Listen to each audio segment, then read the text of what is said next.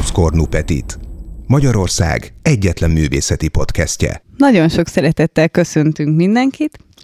Ez itt a Taurus Cornu Petit podcast csatorna. A Grimmeus Recording stúdióban jelentkezünk. Én Tóth Xénia vagyok. Én pedig Herman Zsófia.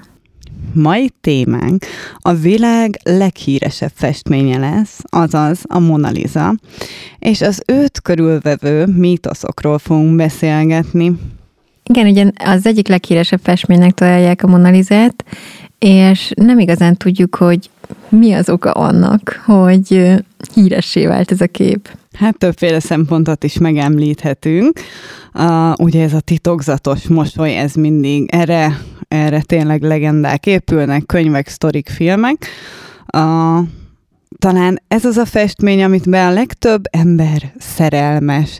A Louvre-ban van külön postaládája Mona Lisa-nak, ahova szerelmes leveleket lehet számára küldeni, mert már megmondták, hogy a levelezési lista csak vele volt tele. Több őrült művész támadta már meg, az biztos. Igen, de ez a napjainkban van, meg, meg tehát hogy az 1900-as években. Viszont én úgy tudom, hogy azzal függ össze maga a híressége, az igazán nagy híressége, mert hogy az, az adott neki igazán nagy reklámot, hogy ellopták ugye a festményt, Igen. még 1911-ben. Igen, ez a bizonyos Vincenzo Perugia nevű olasz pasas, a, aki a Louvre-ban dolgozott, én azt olvastam, de hogy uh, ugye sokáig Ja, nem is tudták először az első pár napban, hogy eltűnt, mert hogy csak azt vették észre, hogy le van akasztva a helyéről, de azt hitték, hogy megint restaurálni vitték el, és ezért nem tűnt fel. És hogy ez a pasi meg ott dolgozott, ez az olasz, igen. És minden kijáratot, bejáratot tudott, ismert, de igen. még simán le is bukhatott volna az utolsó pillanatban, mert egy őr segítette ki az, egy, az egyik ajtón, a hátsó ajtón, mert nem tudott kimenni. Nem úgy volt, hogy a kabátja alá dugta el, vagy valami, és hogy csak simán kiment? Igen, de elakadt a kiáratnál. Ja, megakadt. megakadt, és kiengedték, tehát gyakorlatilag ők maguk engedték ki a Aha, Hát mivel meg, megbíztak benne, nem gondolták, de ugye ez a fickó sem nyerészkedni akart, vagy egy számára szent célt testesített, vagy vitt véghez, hogy visszaadja Olaszországnak a képet, ahonnan eredetileg is származik. Mondjuk a képet magát Franciaországban fejezte be a művész, de tényes való, hogy Leonardo da Vinci, ugye Vinci-ből, tehát Olaszországból származik. és ebből kifolyólag úgy gondolta, hogy ugye Olaszországot illeti meg a kép. És akkor fel is ajánlotta a kiknek is ajánlotta föl? Egy olasz kereskedőnek, most nem tudom a nevét, minden esetre ő ugye azonnal felismerte, és azonnal szólt a rendőrségnek, és visszaszolgáltatták. És hat hónapig ugye nem is tudtak, tehát nem tudták lenyomozni egyszerűen a rendőrség, az tehetetlen volt, nem találtak a képet, és hat hónap múlva, amikor el akarta adni azonnal, akkor ugye előkerült és visszakerült a Louvre-ba. És akkor ennek akkora nagy vízhangja lett, hogy ez, ez iszonyatosan felkapta magát a festményt. Igen, de én úgy tudom, hogy két évig nem került vissza valójában a helyére Mona Lisa, és hogy elvileg több embert vonzott a, az üres fal, mint maga a kép. Hát, hogy tényleg akkor a, a botrány kerekedett, vagy vízhang uh, körülötte, ja, vagy a lopás. Évig, tényleg, nem, igen. nem és két, hat hónapra hat zárták. hónapra zárták igen, be, tényleg, igen, jó. Igen. Azért volt egy kis ideje.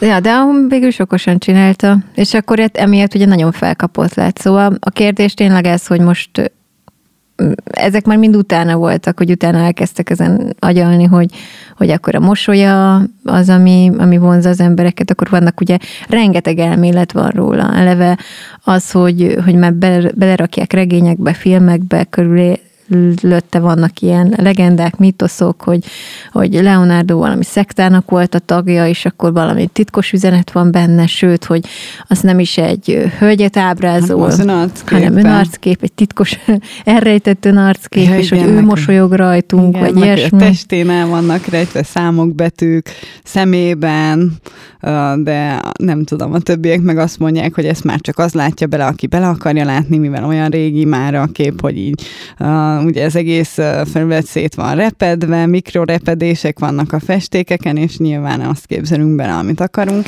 Igen, meg amit én hallottam, ilyen érdekesség, hogy ugye 500 évig nem is kellett hozzányúlni a festményhez, mert hogy valami olyan különleges technikát használt, hogy nem kellett restaurálni. Én Még erről is hallottam. olvastam, hogy már nagyon régóta folyamatosan restaurálják meg, hogy így ugye Hát a, csak most, hogy tehát nem régóta, hanem vagy tehát, hogy a 10, az, 19, száz az utóbbi száz évben, de hogy, Ja, hogy igen. 500 évig nem kellett hozzányúlni a képhez. Hogy ez az érdekessége, meg, tehát hogy itt a festészeti technikáról van Igen, szó, mert igen. ugye, hogy átröngenezték, vagy mit csinálnak vele, amikor megnézik hát a mindent, rétegeket. emerezték, röngenezték, szerintem mindenhogy átvilágították. És akkor abból derült ki, hogy valami igen különleges technikát használt a festő. Ugye eleve az nagyon furcsa, hogy 15 éven keresztül folyamatosan nedvesen tartotta a képet, de 15 éven keresztül festette. És valahogy a pigmenteknek az elhelyezkedése ö, szokatlan, hogy nem tudják mai napig megmagyarázni, hogy hogyan festette a festő, mert ugye az ecsetvonások egyáltalán nem látszanak rajta, de hogy maguk a pigment elrendeződések is a rétegeken úgy helyezkednek el, hogy, hogy ahol az aktuális szín látszik, ott a, az a pigment van sűrűbben, de mindenhol minden pigment jelen van. Nem tudom jobban elmagyarázni, sajnos ilyen szakszöveget nem találtam róla. Mi még ezt az egyetemen tanultuk. De ez amúgy nagyon érdekes dolog, és még mai napig én sem tudom eldönteni, hogy most a Mona Lisa tényleg az azért annyira fantasztikus, mert Áraszt magából egy ilyen. valódi Egy ilyen, kisugárzás igen. ténylegesen, ez a mosoly az, az annyira megbabonáz, vagy pedig egyszerűen csak arról van szó, hogy annyi legendát, mítuszt és történetet építettek köré, hogy, hogy ez egy popkulturális ikon lett, Simán. amit ugye milliószor már feldolgoztak parafrázisokban művészek is, nem művészek is. Igen. Uh, és a, egyébként a nyilván a leghíresebb és legértékesebb festmény is a világon. A 62-ben 100 millió dollárra becsülték, és ez volt a történelem eddigi legnagyobb biztosítási értéke. Um, Igen, most 2,77 milliárd dollárt él körülbelül. igen, Milliárd.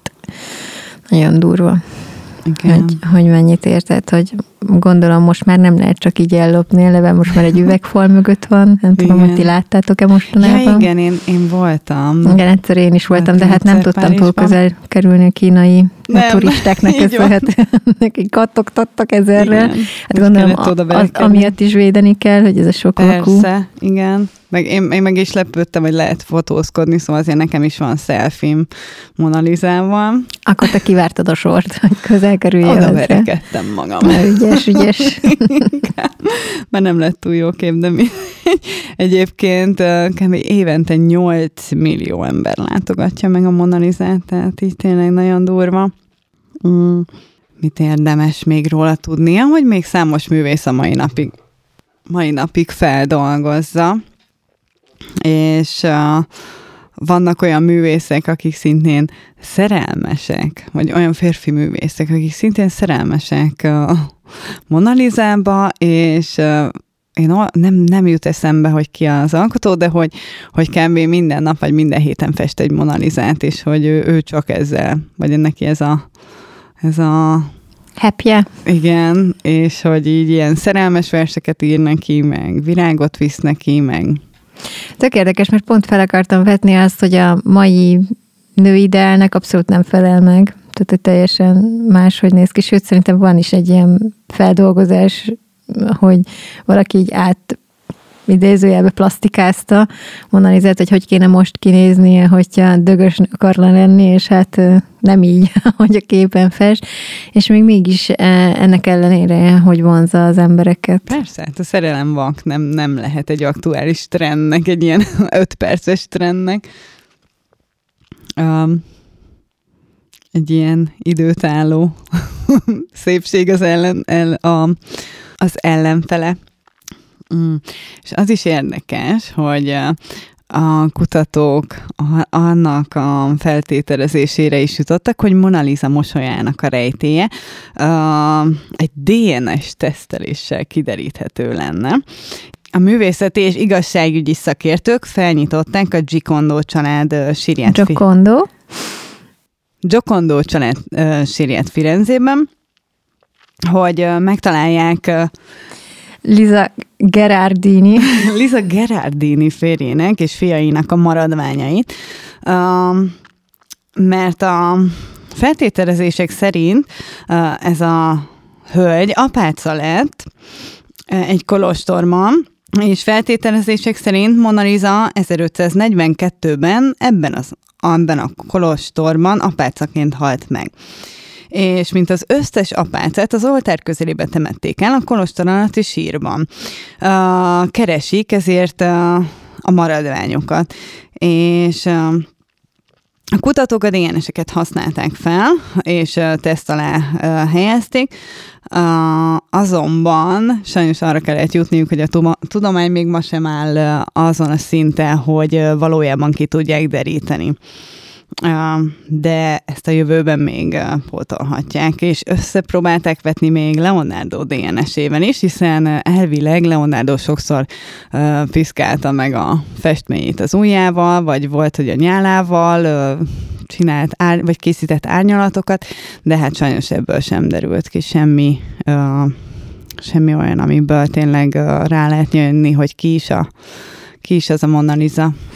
Tehát szerintem pont az a lényeg, hogy ez így rejtély marad, és ettől olyan izgalmas, nem? Hogy megint csak ott tartunk, hogy mitoszok és legendák tartják fent az érdeklődését az embereknek, botrányok, Igen. kenyeret és cirkusz a népnek.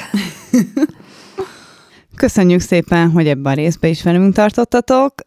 Érdeklődve várjuk, hogy, hogy nektek mi a véleményetek Mona Lisa-ról, és hogy szerintetek mi a titokzatos mosolyának a rejtéje.